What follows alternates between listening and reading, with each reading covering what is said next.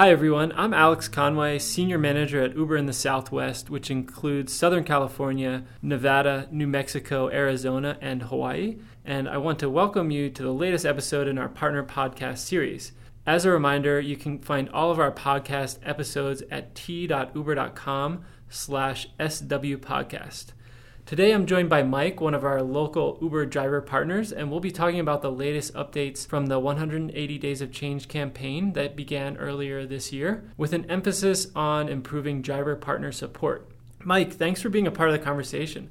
Before we talk about 180 Days of Change and how we've updated support, can you tell us a bit about your background and your experience as an Uber driver partner? Sure, no problem, Alex. Uh, my name is Michael Mertel. I've uh, got a couple thousand rides under my belt. I reside in Fremont, Las Vegas, and um, I just really love being an Uber partner because uh, it allows me to live the lifestyle that I want and how I want. Great. Thanks for being one of our great driver partners here in Las Vegas. We've heard from driver partners ask for support that's fair, fast, and available when you need it. Support has evolved over the years here at Uber from pop up shops to in app messages to the Greenlight hubs we have today. But we've heard that sometimes you need an immediate answer to your issues. And with that, we're excited to announce that we've rolled out 24 7 phone support to all driver partners in the US and Canada. Now, this is pretty fantastic.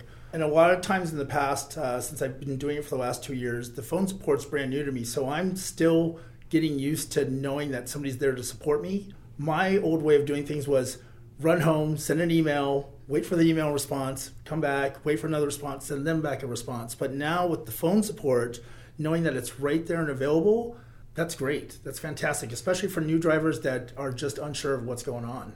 Exactly. Yeah, we're now just a phone call away, so you can reach us to get help 24 hours a day, seven days a week. And you can now speak directly with trained agents right over the phone, whether you have a question about your account or want to report an incident. Uber is ready to help 24 7.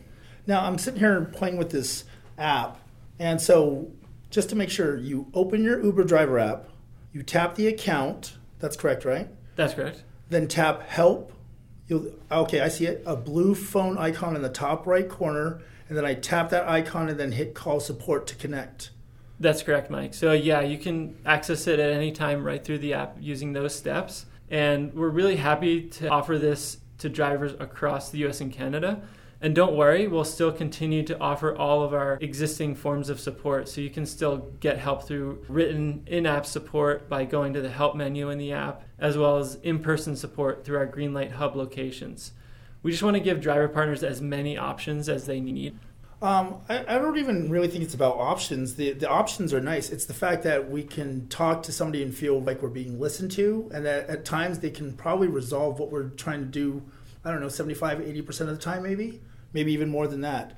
But the fact that we can do it now instead of some nameless email coming back to us and then trying to resolve it over a couple days, that's a huge boost to us drivers. That's right, and that's great to hear. And we didn't stop there. Uh, something else we heard from driver partners was that ratings were not always fairly given based on driver partner performance. Sometimes riders may unfairly rate a trip based on price or app issues, things that are completely out of the driver partner's control. Now, if you're rated less than five stars, the app will prompt the rider to explain the rating. If it's not in your control, it will not count against you. So, less than five stars, and they have to explain why they rated us lower? Right. So, if a rider explains that a four star rating was for driving too fast or being rude, then that is within your control, and that rating will count toward your overall number. But if it's a rude co rider on a pool trip, you won't be affected.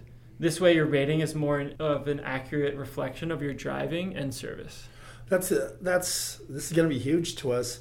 Uh, a lot of the times, a lot of us drivers, whether new or old, get a bad rating for something beyond our control, like traffic conditions, maybe weather conditions. Person could be in a bad mood. Knowing that support can take a look at the reasoning that the customer provided and determine whether or not to counter against the driver. That's a brand new venue for us to keep our ratings high and still get the promotions and bonuses. So that's huge.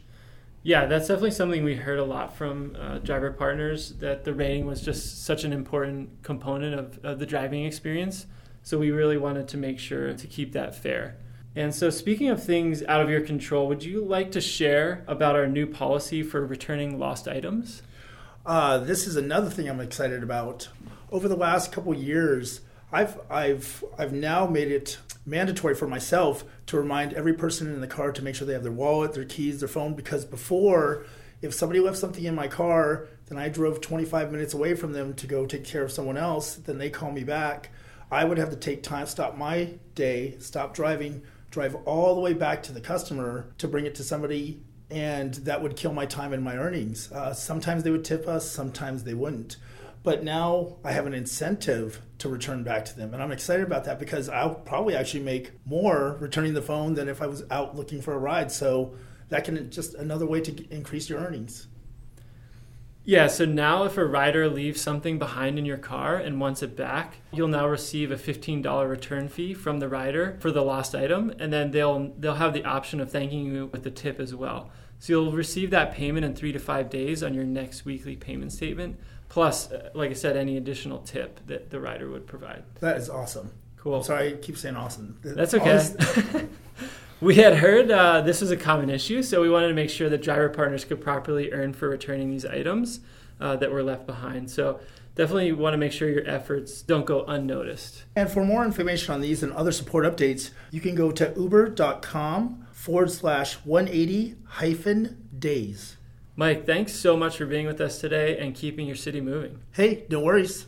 All right. Before we sign off, I do want to remind our listeners to check out all of our podcast episodes at t.uber.com slash swpodcast. It's also in your Uber driver app. You can find updates on our business in your local areas and other timely topics. Thanks again for listening today.